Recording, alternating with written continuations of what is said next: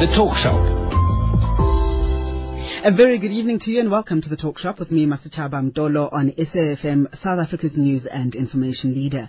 On our talkback session tonight, we're looking at corruption and asking how can government fight corruption. This follows Justice Minister Jeff Radebe's announcement that government will name and shame convicted corrupt officials.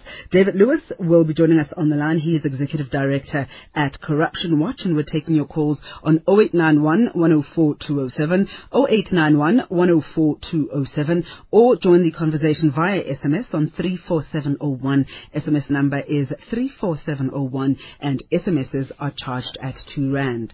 And then at around 7.30 we are looking at unsecured lending and accessing new mortgage loans. We'll be talking to Gary Palmer who is CEO of Paragon Lending Solutions. We unfortunately did not have time to have this conversation with Gary last night so it is happening tonight at around 7.30. In the second hour of the talk shop tonight, uh, we'll be talking to Anyway Chingwete. He is a project manager of the Afro Barometer at IDASA, and he'll be talking about uh, the latest Afro Barometer South Africa data analysis.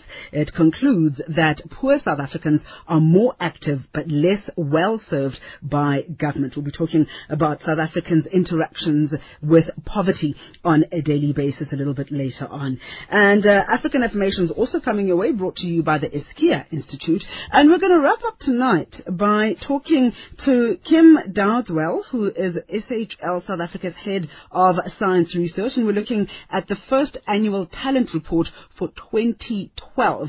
This looks at um, uh, the top 25 leaders of today and tomorrow worldwide. And we'll be getting a report back with regards to where South Africa ranks with regards to the first annual talent report for 2012. This is all coming your way right here on the Talk Shop with me, Masechaba Ndlovu. Let's get right into it. Our talkback session tonight looking at how government can fight corruption. What would you suggest? How should government be fighting corruption? Um, uh, the, minis- the announcement by Minister Jeff Radebe uh, that government will name and shame convicted corrupt officials. Is this enough to deal with the perceived rampant corruption within government?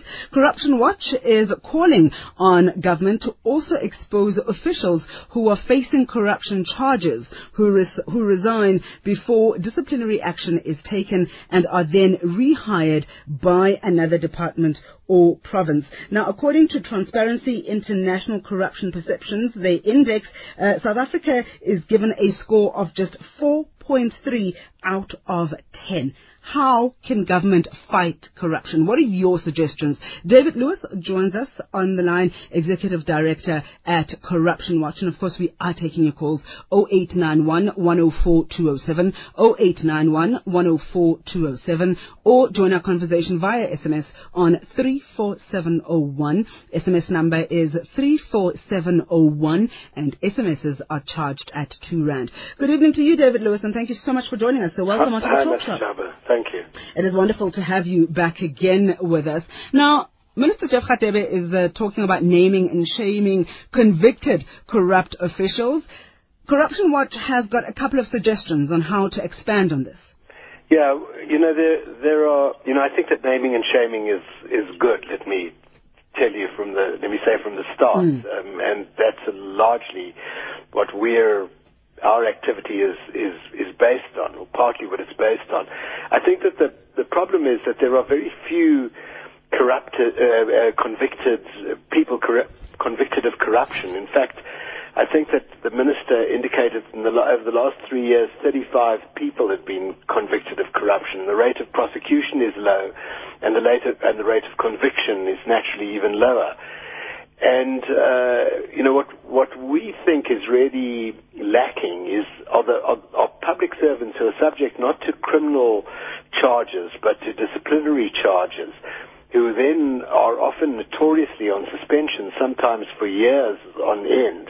And then just before their disciplinary hearing comes up, they resign and it appears uh, oftentimes, you know, go to the department next door, the province next door, and get a job uh, in which they are e- equally able to continue doing what it is that they were subject to disciplinary charges for in the first place. So we think that this should extend to that as well.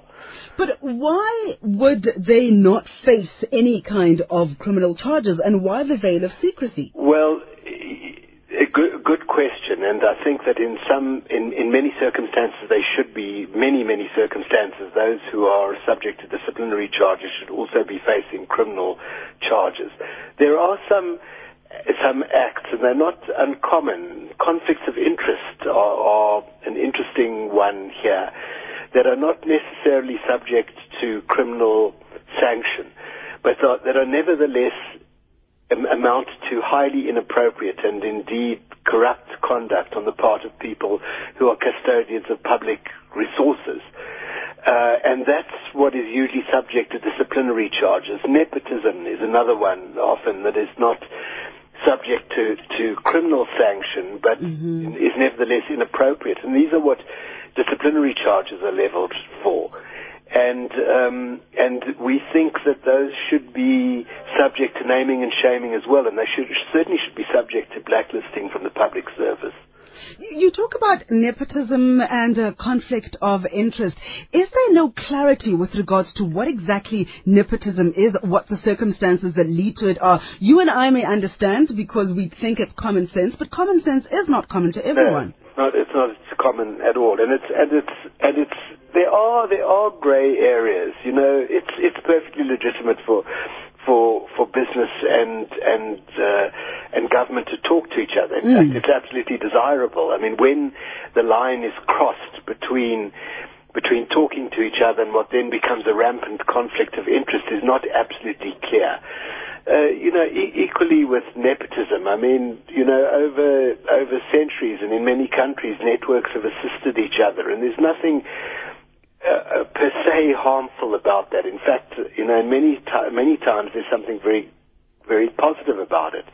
But when you put somebody a favored candidate in charge of a position, and we see this often in the reports mm. that we're getting, in order to ensure that you get a payback, uh, partly because you put that official in charge of a of a, a important procurement position then you have, you know, not the end of corruption in the nepotism, but the beginning of corruption, beginning of really serious corruption.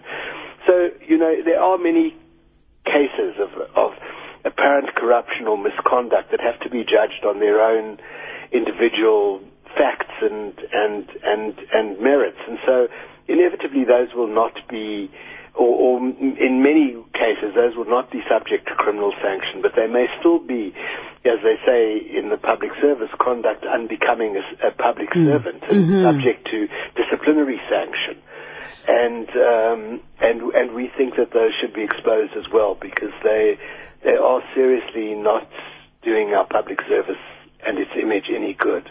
And, and, I, and I go back again to nepotism, David. There seems to be a lot of confusion with regards to what exactly constitutes nepotism. We read about uh, public officials who hire their children, who hire their, um, you know, uh, the mothers of their children, their baby mamas, who hire relatives in their departments and who work under them and report to them directly.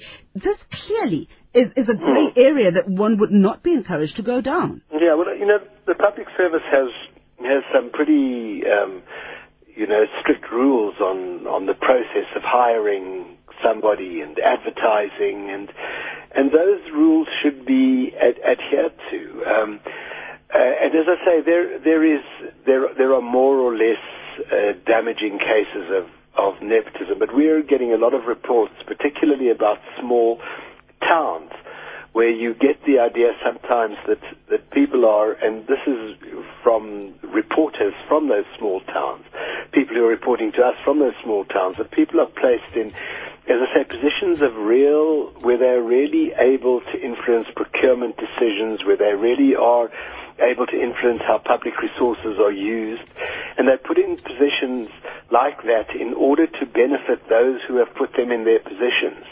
Now, th- that's really serious and, and, and, and it's having very serious and dramatic effects in many small towns where people don't have lawyers and NGOs and the sorts of people who, I suppose, worry about these things to uh, to look after the, or to to have oversight of the situation there.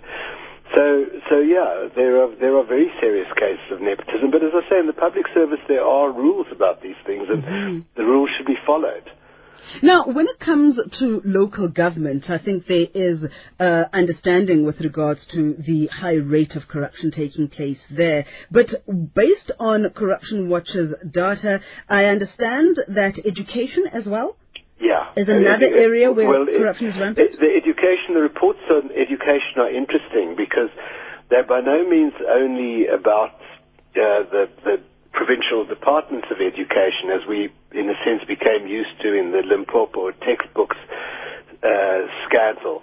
They're, they're, they're, we're getting a lot of reports about schools, all of which are entrusted with, you know, a fairly significant amount of public money and public resources and and where there are some people who, where under normal circumstances they may not stand up and speak out against corruption, where their children's future is at stake, that they do. And the amounts of money are not like, you know, the arms deal, but they are, are they make the difference between their, whether there's an extra classroom built or not, or a computer lab built, or a library built, and they make a real difference to the life prospects of some otherwise very, very disadvantaged people. So they felt very strongly, and I think that's why we're getting so many reports. And as I say, the sums of money involved may be 70,000, 100,000, 200,000 rand. They're not 30 billion rand cases of corruption. But when you spread them over the tens of thousands of schools in the whole country, that, you know, could start adding up to a large part of what I think is the largest component of our national budget. I'm looking at some of the SMSs coming in, and we are looking forward to hearing from you. What are your suggestions on how government can fight corruption? And do you believe that this is a war that can be won? Taking your calls on 0891 104 207, 0891 104 207, or SMS 34701. SMS number is 34701, and SMSs are charged at 2 Rand. David, do you think, as Corruption Watch, that this war can be won? Uh, but before you respond to me, let's just quickly take a break. We're back after this. The Talk Shop.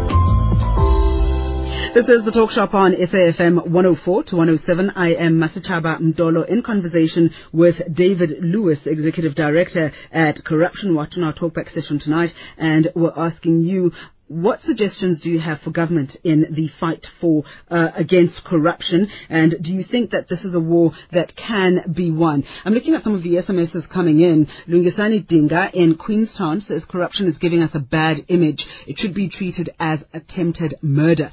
Okay, that's a bit, that's that's harsh, especially considering the grey areas and uh, the um, you know uh, uh, seeds of corruption that David was talking about earlier on that not necessarily mean that one should be facing criminal charges because it is not a criminal act, so to speak.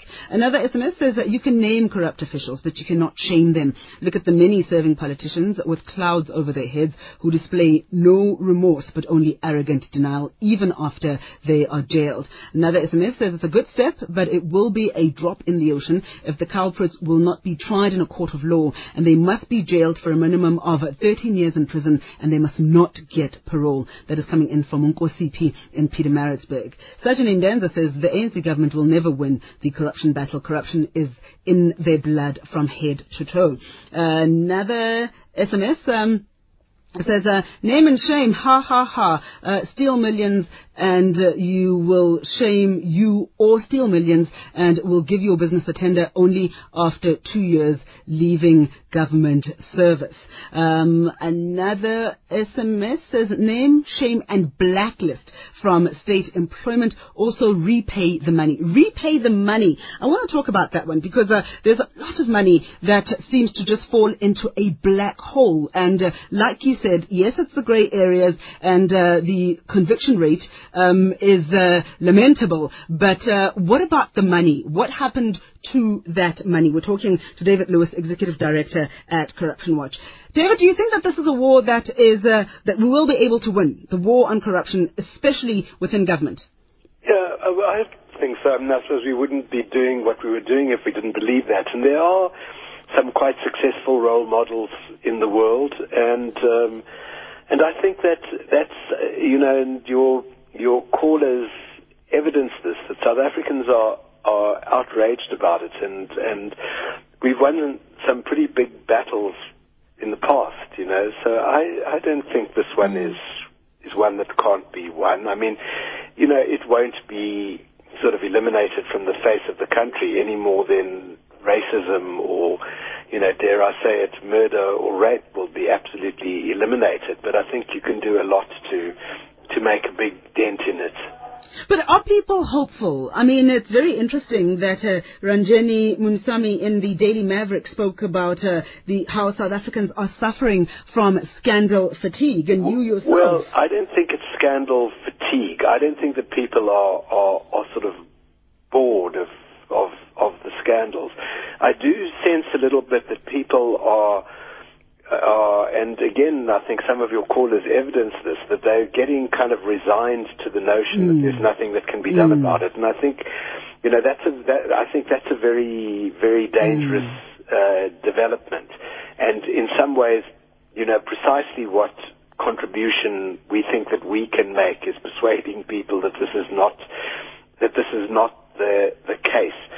But on the other hand, you know, that, that degree of resignation is also you know, uh, counted by the number of people who are sort of willing to to talk to us and to report to us.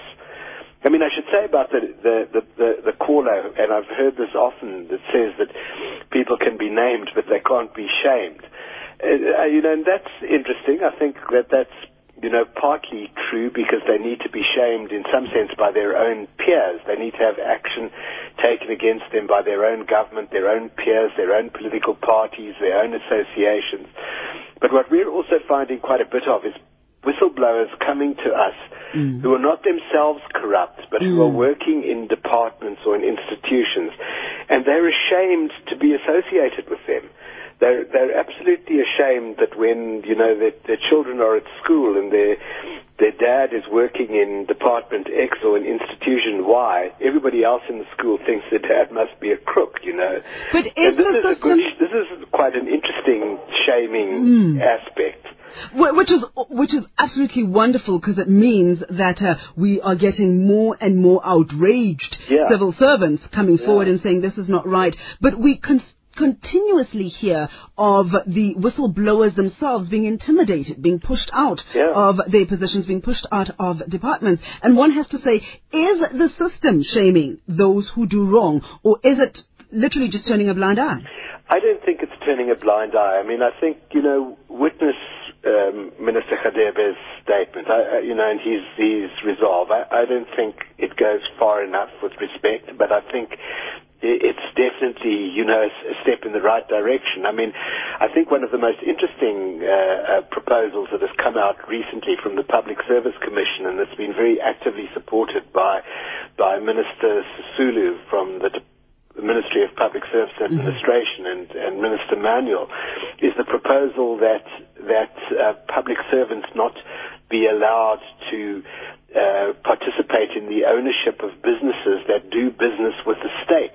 Now, one would think that a fairly sort of obvious place to start, and it is quite an obvious place to start, but it's good that they're starting at such an obvious place because I think that legislation there and action taken against those who do that who, who participate on both sides of a purchasing and selling arrangement would go a long way towards limiting the possibility of corruption in the in the public service. So, you know, and, and that's been, as I say, very energetically pursued by the by the Public Service Commission, and it's been supported by two powerful ministers, which mm-hmm. I, I, believe I believe have a lot of influence, and and that's great. Uh, the National Development Plan said some, I think, very good things. I think there are real problems in the criminal justice system, and there I agree with your with your callers mm, that mm. that people have to be seen to be to be punished. I mean, there's no doubt about that. And there are real problems with the criminal justice system. And I think there again, problems that some of which could be fixed quite easily, and I don't really understand why they're not being. I want to talk about the DTI's name and shame list and how the perception is that it is those who don't have powerful friends that are only on the list and, um, you know, the thinking that many people are getting away with uh, corrupt uh, behavior uh, because they are covered or they have the right protection, so to speak. But before we go there, let's stick with Zakele in Johannesburg. Hi, Zakele. How's it, Mr. Java? I'm very well, thanks, Sex. And I'm not sure about the name and shame whether it will work, but uh, I kind of like feel like the minister is aware what he should do and he decides to pull out the name and shame, and that's not going to work. Uh, but I want to bring an example, and I ask the gentleman that you have there, that what is his opinion when you have someone who's never done any civil engineering of any kind, he's just a mama from KZN, just a woman or a father. This guy is building a road with Mara and Robert why should that person be involved in the construction of the road? Because clearly for you to be in the space of constructing roads, you need to be capacitated. You need to have worked for a company that mm. builds roads. And I'll give you another extreme again. The, the school feeding schemes. Why do they give those uh, uh, uh, opportunities or tenders to someone who's never been in the food industry? And, and avoid the people who've been in the food industry. All of a sudden you get a mama by the corner there who's never even cooked, uh, uh you know, like two plates for the public, but then she gets to do. The government is aware of what it must do, but it decides not to do okay. to do it because well, for some odd reason they enjoy corruption. When you say they are aware of what it is that they ought to do, what should they be doing? Well, what they should be doing, let's use, for instance, like some some some some provincial uh, government of education, if they went out and said, for all school for all school school feeding schemes, we are only going to select companies that are in the in the food business, that are in the restaurant type of businesses. So if you want to be involved in it, you must first go and serve the in the in the in, in the food chain business before you start up your own company. But, but what, Zakele, what about the many people who have been involved in some way or other in that particular industry or sector, but have not been able to start their own companies due to constraint of funds, due to lack of opportunities? Um, when we talk about uh, black economic empowerment, it is also about opening up opportunities to previously disadvantaged South Africans. That's fine. Then, then they must go to a company that is capacitated, first market themselves to actually work together with them instead of them taking on a job that they have no knowledge of because that ends up inflating the cost that end up making sure that there are too many hands to be washed in the system because everything now is given on a platter. I'm not saying that the companies who've never done work before must not be involved, but you need to prove to me that you have a certain knowledge of that industry. You cannot just come by the corner there and tell me that you're going to build the road. I'm aware of the roads that are being constructed by women and men who mm-hmm. don't even know what is road compaction is. But, but I, I, I, hear you, I hear you, Zakele. I hear you, and, and I'd like to talk further on this. So let's, uh, uh, op- our lines are open. Give us your thoughts okay. on what Zakele is bringing to the table, and that is a, a, whole lot of, of companies that are mushrooming in various sectors where the owners know nothing about those particular sectors. 0891 104 207, 0891 104 207, or SMS 34701. SMS number is 34701, and SMSs are charged at 2 Rand. We continue with David Lewis, Executive Director at Corruption Watch, right after this break, and we're also reading some of the SMSs coming in and taking your calls. The Talk Shop. This is the Talk Shop on SAFM 104 to 107. I am Masechaba Ndlovu in conversation with David Lewis, Executive Director at Corruption Watch. We're talking about corruption and how to fight corruption and asking, is this a war that can be won? 0891 104 207. 0891 104 207 is the number to dial to join our conversation or SMS 34701 and SMSs are charged at 2 Rand. Very interesting interesting observations that Kelly is making, especially around companies, David, that have seemingly no experience um, running, uh, you know, huge projects in particular sectors and coming forward and um, bidding for uh, these projects and, and getting them.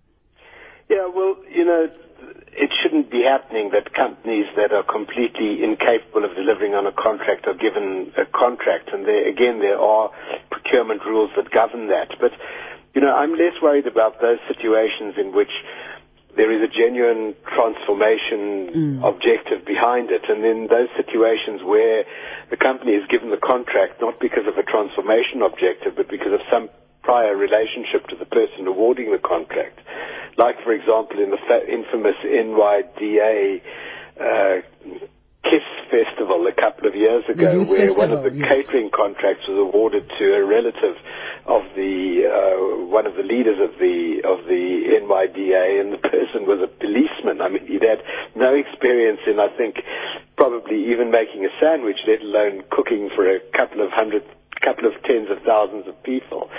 So I mean, there are ridiculous examples, and um, and they're usually they're usually the corrupt ones. You know, where a company is given the chance uh, by subcontracting in a particular in a in a particular contract, and I, I don't think that's a problem. Even if we land up sometimes having to pay a little bit more for for it, and the the the the, the again the rules, the procurement rules as to what concession can be made to those companies are fairly clear. You know, the problem is when there is a relationship between the, the, the buyer of the services and the seller of the services.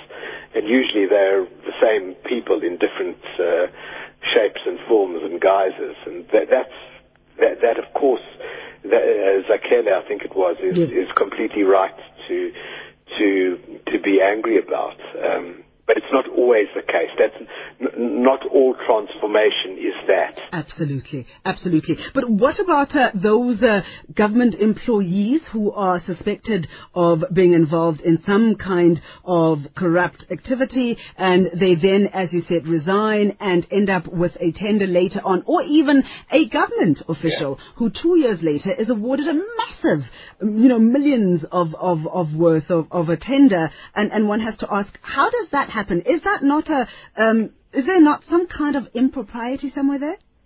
Yeah, no, I mean the, the, the, the real worry is somebody who has been who has been suspended or subject to di- some sort of disciplinary process for a corruption or financial misconduct related uh, charge, and who who then uh, resigns before he's or sometimes even actually is found guilty on the charge, but somehow manages then to secure a job in another province or another government department or another government institution.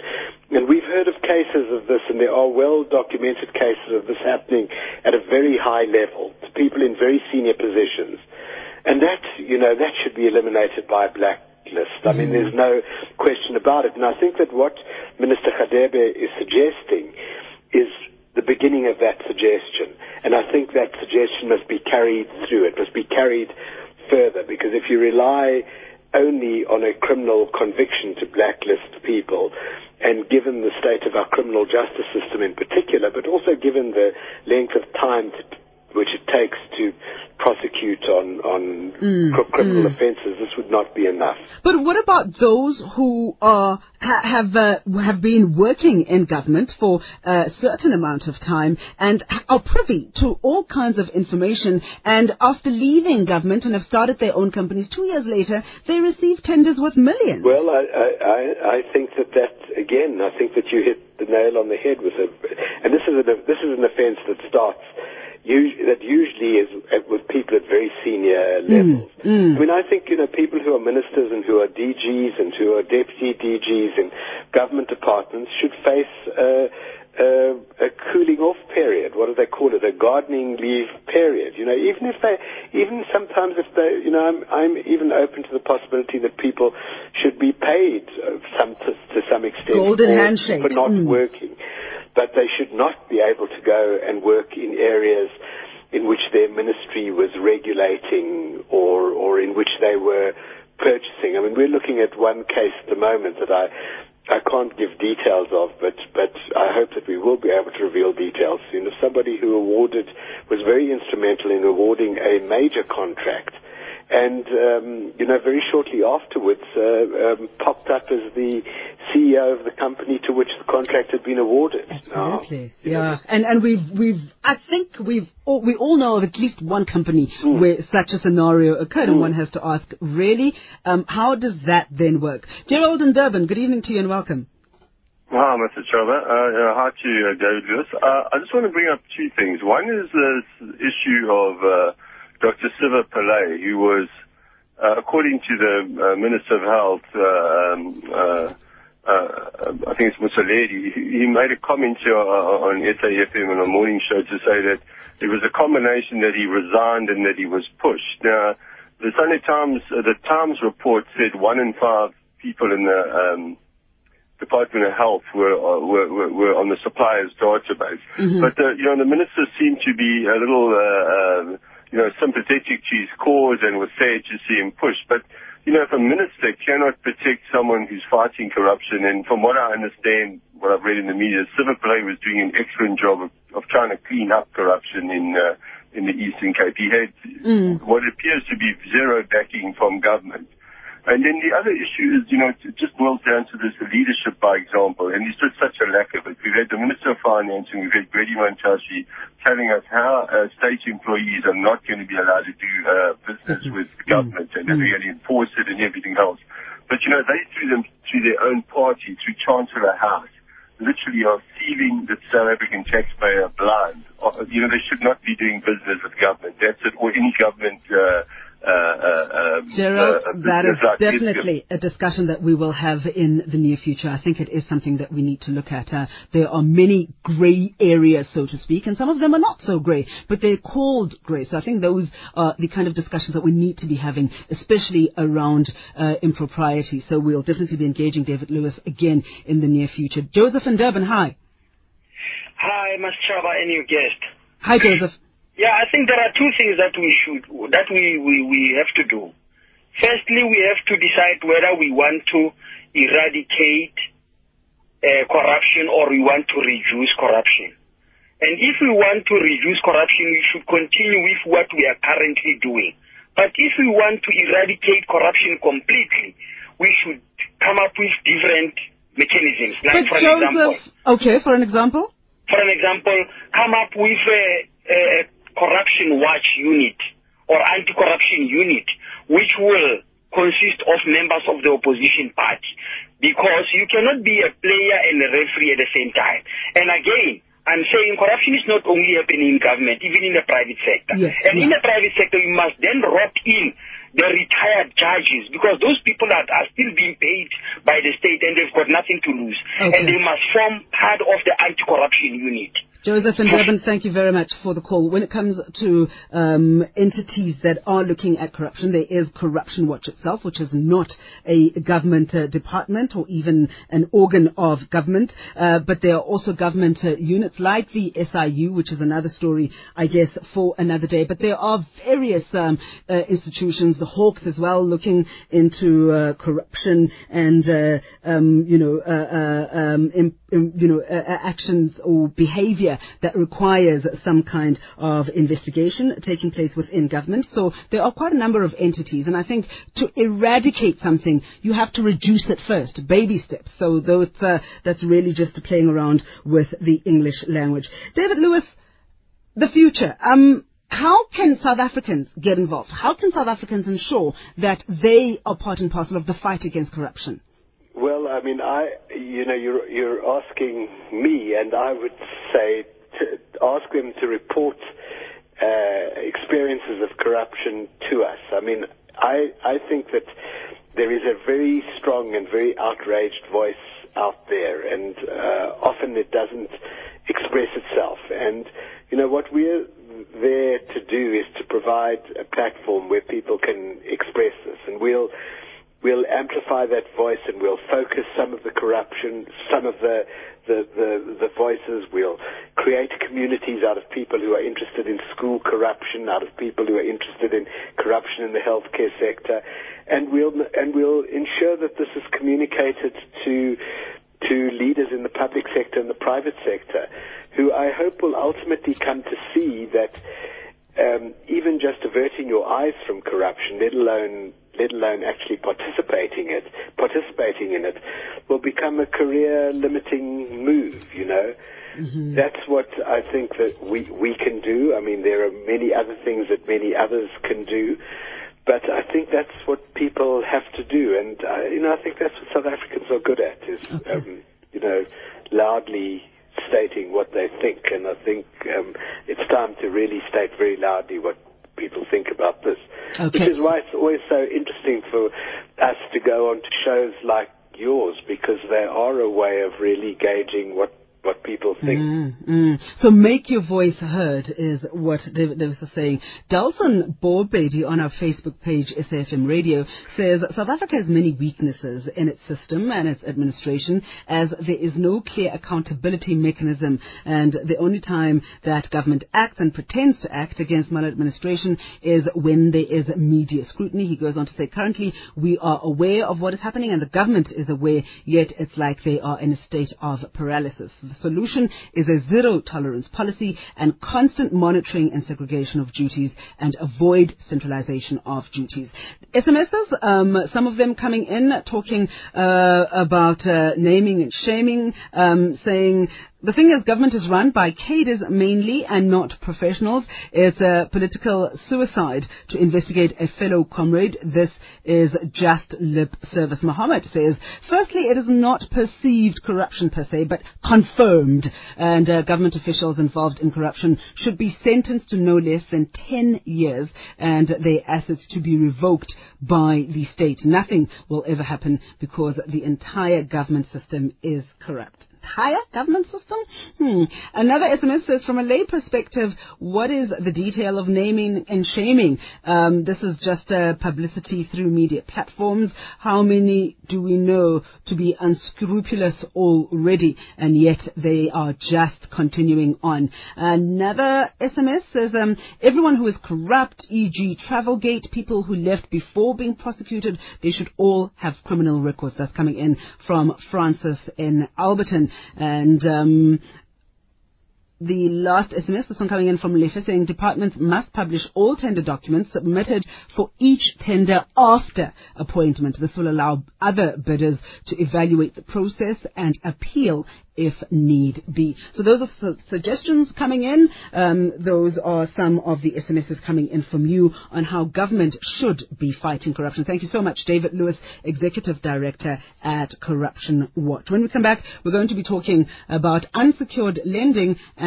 accessing of new mortgage loans with Gary Palmer, CEO of Paragon Lending Solutions. The Talk Shop. This is the Talk Shop on SAFM 104 to 107 and I am Masechaba Ndlovu. We are talking about unsecured lending and accessing of new mortgage loans with Gary Palmer, CEO of Paragon Lending Solutions. Finance Minister Pravin Gordhan in his budget speech raised a concern regarding unsecured lending and uh, this is what we're talking about. Good evening to you Gary Palmer and thank you so much for joining us. It's a pleasure. Gary, when we're talking about unsecured lending, what exactly do we mean? Um, we mean personal loans um, in, and, and any form of credit where there's no security to support a transaction. So it's predominantly personal loans. But when a thorough, re, you know, uh, uh, research is done when one applies for a loan, whether it be a personal loan or even new vehicle loan. But thorough research is done, is it not, in terms of how much money you're earning and um, whether you list it with the credit bureau? Is, is this not some kind of, of, of securing? No, I think uh, you, you're correct that there is a process to be followed. Mm-hmm. The National Credit Act came into being a few years Mhm. ago, which clearly governs um, you know, how much money can be lent on, on unsecured loans, and that's uh, mainly proving affordability. So a lot of work is done before a loan is granted, uh, an unsecured space, and as you mentioned, on the you know car vehicle financing as well. But um, you know, a lot of the people um, who require credit, you know, face a barrage of, of lenders out there just offering more and more money. So whilst there is a process in place, it just seems like it's gone, you know, very much over the top, where the access to you know unsecured funding is probably the highest it's ever been. But why is there a concern, especially as you're saying that there is a process in place? And, and how, how are those who are providing credit just giving more and more and more when the National Credit Act makes it very clear that this is against the law? Yeah, I think uh, what's happened, if you just look at the history, uh, in the past the banks have always, um, you know, offered mortgage-backed loans and a degree of unsecured lending. But, you know, new banks emerged like the Capitecs and African Bank and a lot of private lenders uh, in this space, and they were earning, you know, increased margin and earning uh, a lot of money, you know, servicing the previously unbanked. And when the banks noticed, you know, the returns that were being achieved and I suppose a lot of the losses that they were, you know, the banks were achieving on mortgage-backed loans, they decided to, to follow, you know, this route and concentrate on this market. Now, you know, yes, there, as I mentioned before, there are policies that need to be followed, mm. um, and they are being followed. But it is quite difficult to monitor in terms of proving somebody's income. You know, yes, you do the credit checks, but uh, a lot of them aren't up to date. Uh, you get a, a, salary slip, but you do rely on a lot of the borrowers coming and uh, coming to you with information. Some of that might not be correct, you know, at, you know, in every single instance. So there might be a degree of, um, you know, one person not being able to afford, you know, all the loans that they've got. Um, so it's very difficult to monitor um, exactly, you know, whether a person can afford these loans. Um, and what's happening as well, which is increased concern, is that, you know, the banks are giving more money, you know, so where a bank might have, or another lender might have given 500 Rand as an unsecured loan, now they're increasing that to maybe 750, mm. and then unfortunately what they're doing is they're extending the loan period as well. So before it was a 500 rand loan over a relatively short period of time, which was fine, but now they're increasing the loan and extending the period. So once that person's in that trap, you know, um, you know, paying these types of interest rates, it's very, very difficult uh, for them to get out of it. And what about the sharing of information, uh, not only by the banks themselves, but also the non-bank lenders? I mean, if if one has um, you know, got uh, unsecured credit at uh, uh, bank A, B, um, shouldn't this information be available to all the banks and the non-lenders as well? So you're aware of who is, uh, you know, how people stand financially. Yeah, you hit the nail on the head. I think uh, the National Credit Regulator um, is putting sort of processes in place uh, for the sharing of information. Mm-hmm. And, and, it's also critical not only that, uh, you know, that the lenders have it, because it's, you know, the lender doesn't want to be in a situation where they lend money um, and they just know that they, and it's going to be very difficult for them to get it back. So I think it will benefit everybody if there is a, a, a certainly one database uh, which clearly, you know, highlights if you pick one individual mm. exactly all the debt that they've got. So I, I believe the National Credit Regulator is working on that, um, and uh, you know, there, there have been comments that they are are working on it, and it should come into force pretty soon. All right. Uh, we spoke uh, a while ago to someone from the NCR, and uh, um, so far there has not been anything with regards to that access to information. Mm. But like you say, we will look keenly at developments in that particular sector. Now. Paragon Lending Solutions is a non-bank lender. Where do non-bank lenders fit into the landscape of uh, the f- banks, the um, you know mashonisas, the uh, and, and, various other uh, credit providers, so to speak?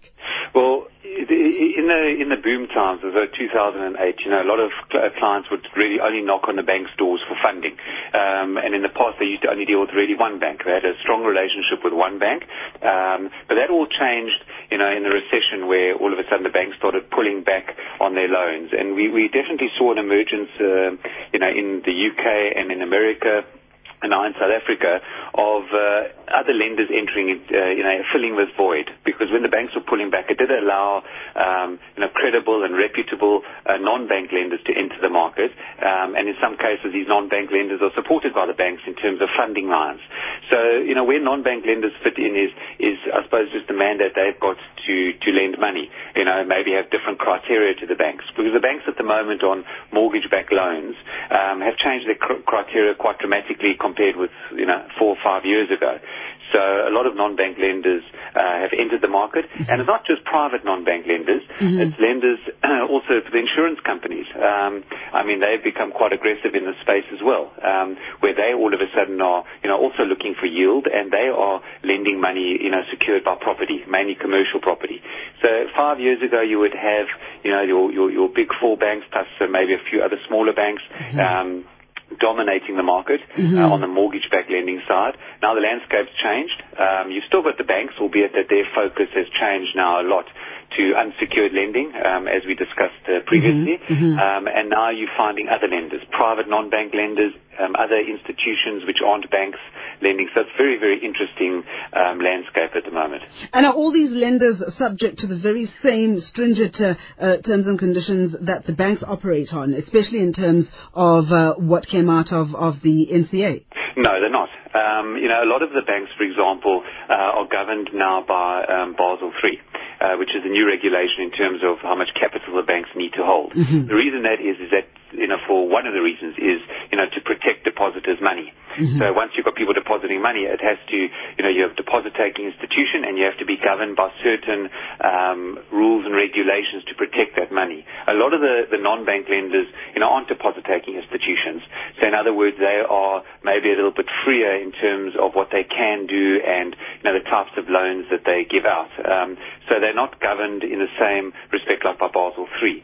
But having said that, you know, um, you know, I'm, I'm really, even though I'm, you know, run a non-bank lending business, you know, I believe that there should be, you know, I'd say more regulation, um, even in the non-bank lending space, um, because what, you know, in the past as well, you know, if, if people weren't borrowing money from the banks, you know, you had these thoughts in your head about loan sharks and about Mm. people who are unscrupulous in the market, and those people still prevail. Um, Mm. um, and so I've been a big promoter of, even in the non-bank lending space, you know, having a forum to control, you know, the type of deals that, that are also done, because there's nothing worse than doing a transaction and actually lending money for the wrong reasons.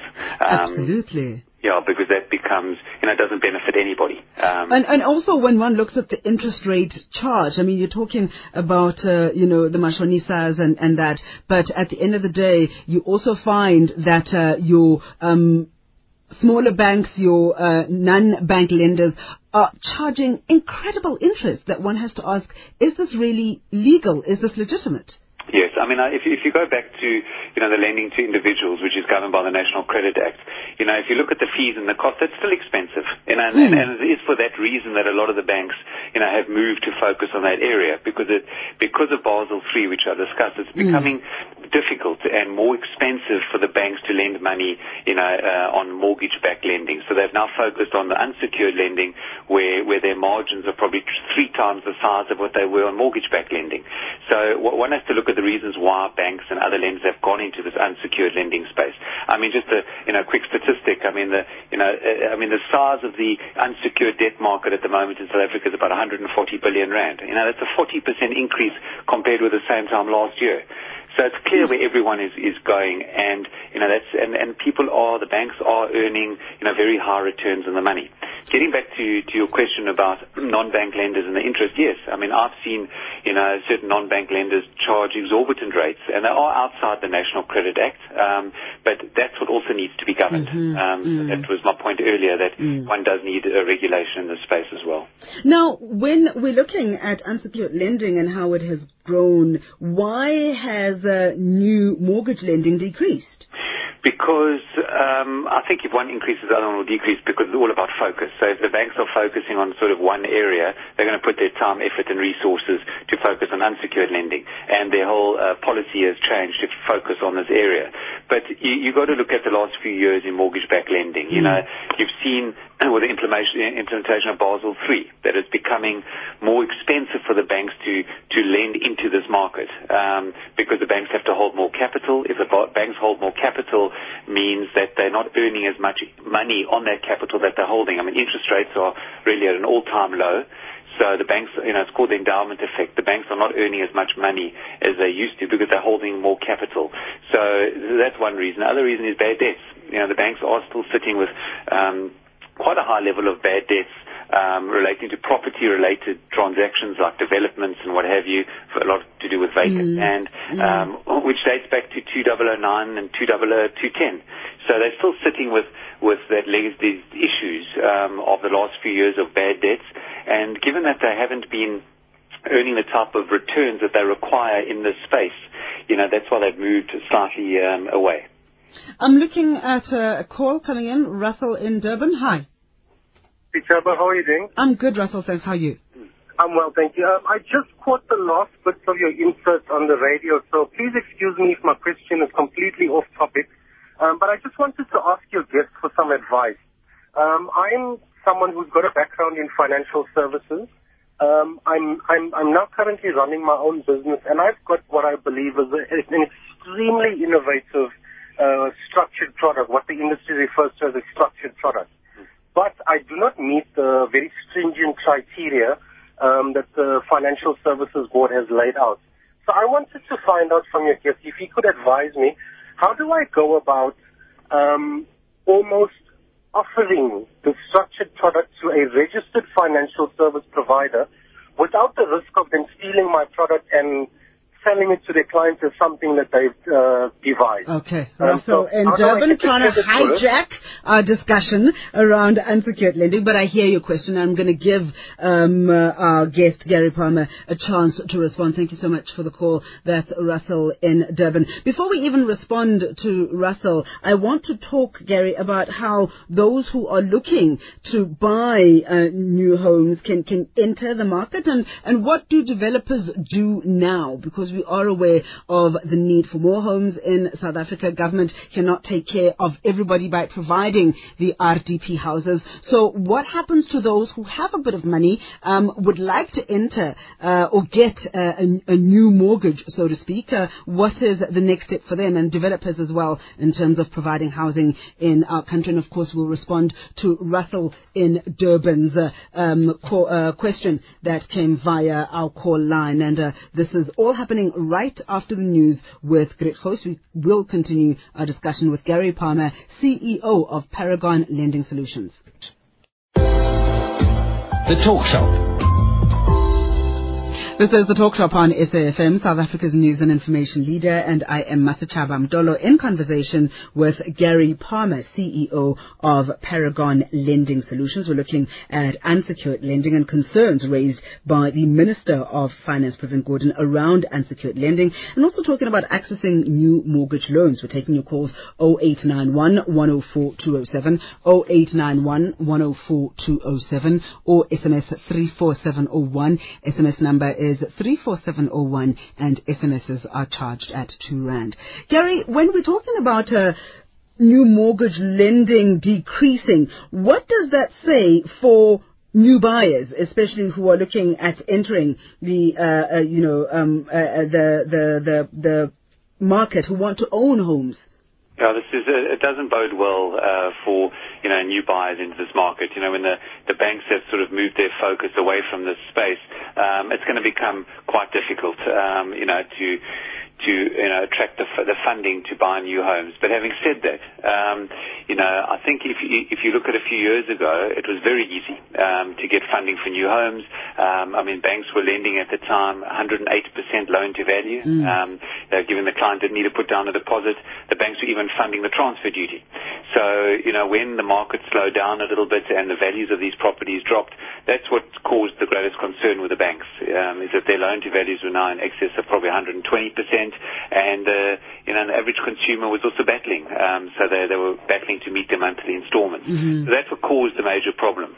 But should a client um, you know, having enough of a deposit, um, you know, to put down towards a property, call it a 10, maybe a 10% or 15% uh, deposit, um, and have, you know, good income and can easily show and demonstrate their income uh, to a pay slip um, or other forms of uh, you know, supporting documentation, then um, and, then it's very possible to and relatively easy to get finance.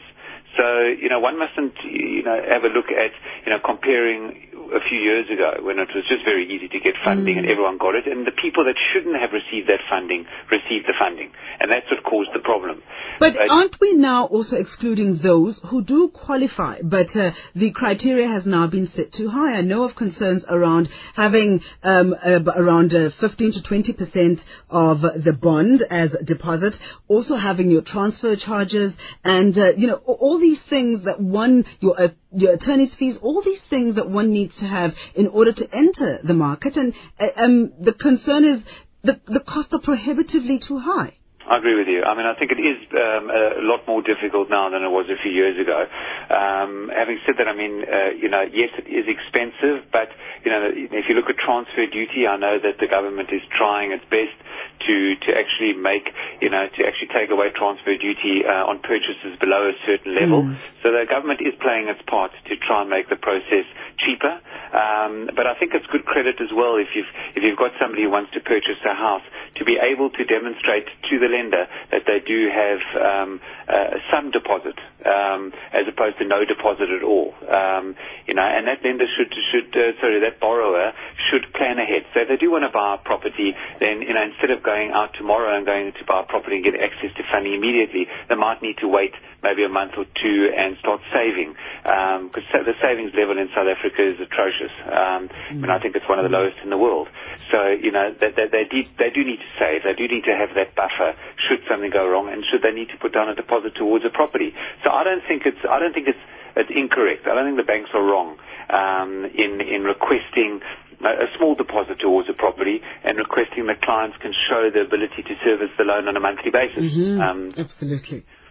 And and what about the devel- new developers specifically? Um, are, are they do they have space in the market? Is there consideration for them?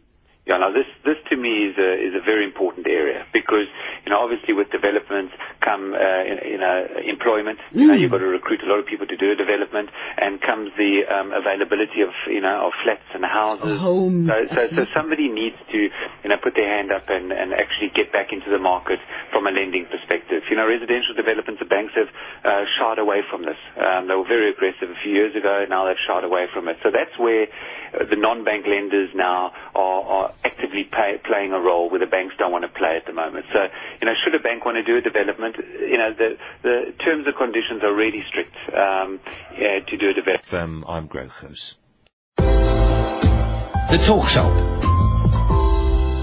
This is the Talk Shop on SAFM, South Africa's news and information leader, and I am Masechaba Ndlovu in conversation with Gary Palmer, CEO of Paragon Lending Solutions. We're looking at unsecured lending and concerns raised by the Minister of Finance, Pravin Gordhan, around unsecured lending, and also talking about accessing new mortgage loans. We're taking your calls 0891 104 207, 0891 104 207, or SMS 34701. SMS number is 34701 and SMSs are charged at 2 Rand. Gary, when we're talking about uh, new mortgage lending decreasing, what does that say for new buyers, especially who are looking at entering the, uh, uh, you know, um, uh, uh, the, the, the, the market who want to own homes? Yeah, this is uh, it doesn't bode well uh, for you know new buyers into this market. You know, when the the banks have sort of moved their focus away from this space, um, it's going to become quite difficult. Um, you know, to to you know attract the the funding to buy new homes. But having said that, um, you know, I think if you, if you look at a few years ago, it was very easy um, to get funding for new homes. Um, I mean, banks were lending at the time 108% loan to value. Um, you know, given the client didn't need to put down a deposit, the banks were even funding the transfer duty. So, you know, when the market slowed down a little bit and the values of these properties dropped, that's what caused the greatest concern with the banks, um, is that their loan to values were now in excess of probably 120%, and, uh, you know, the average consumer was also battling. Um, so they, they were battling to meet their monthly installments. So that's what caused the major problem. But should a client um, you know, having enough of a deposit, um, you know, to put down towards a property, call it a 10, maybe a 10% or 15% uh, deposit, um, and have, you know, good income and can easily show and demonstrate their income uh, to a pay slip um, or other forms of, uh, you know, supporting documentation, then, um, and then it's very possible to, and relatively easy to get finance. So, you know, one mustn't, you know, have a look at, you know, comparing a few years ago when it was just very easy to get funding and everyone got it, and the people that shouldn't have received that funding received the funding. And that's what caused the problem.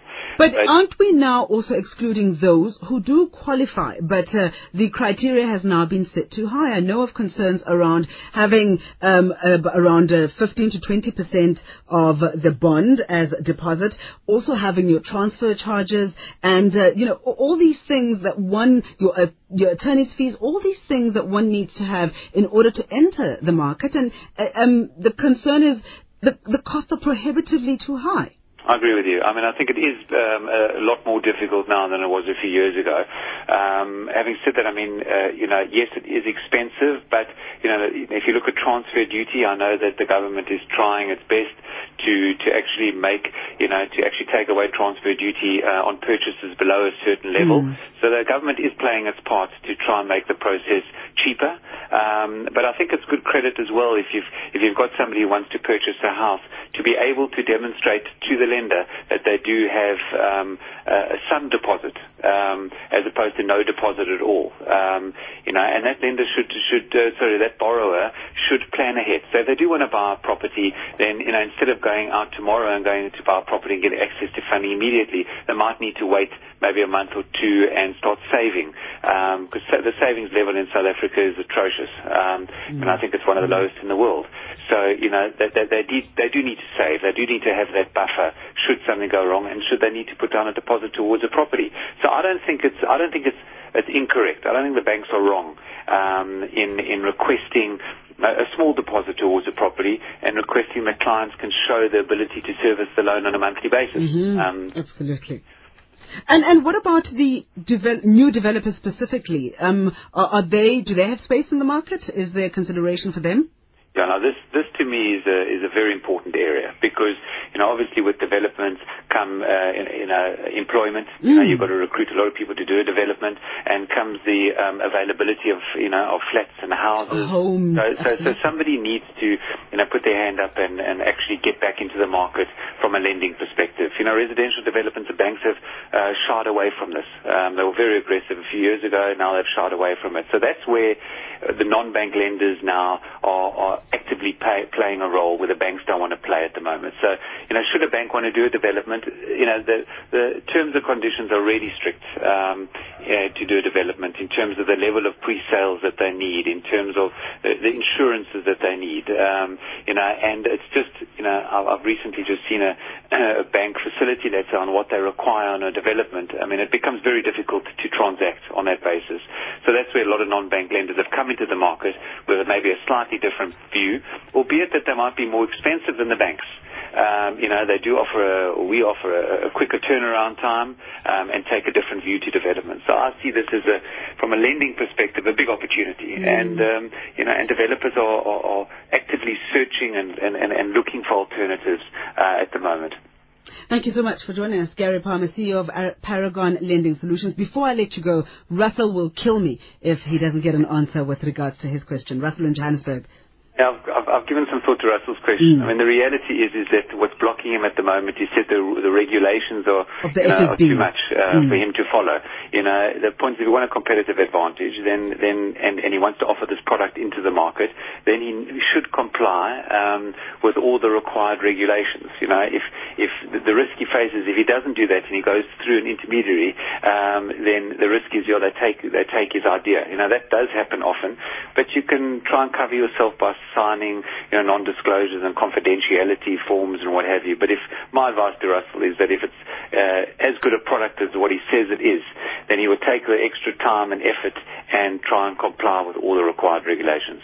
Thank you so much, Gary Palmer. Russell, I hope you are answered. Gary is the CEO of Paragon Lending Solutions, non-bank lender, talking about unsecured lending and accessing new mortgage loans right here on the Talk Shop. Move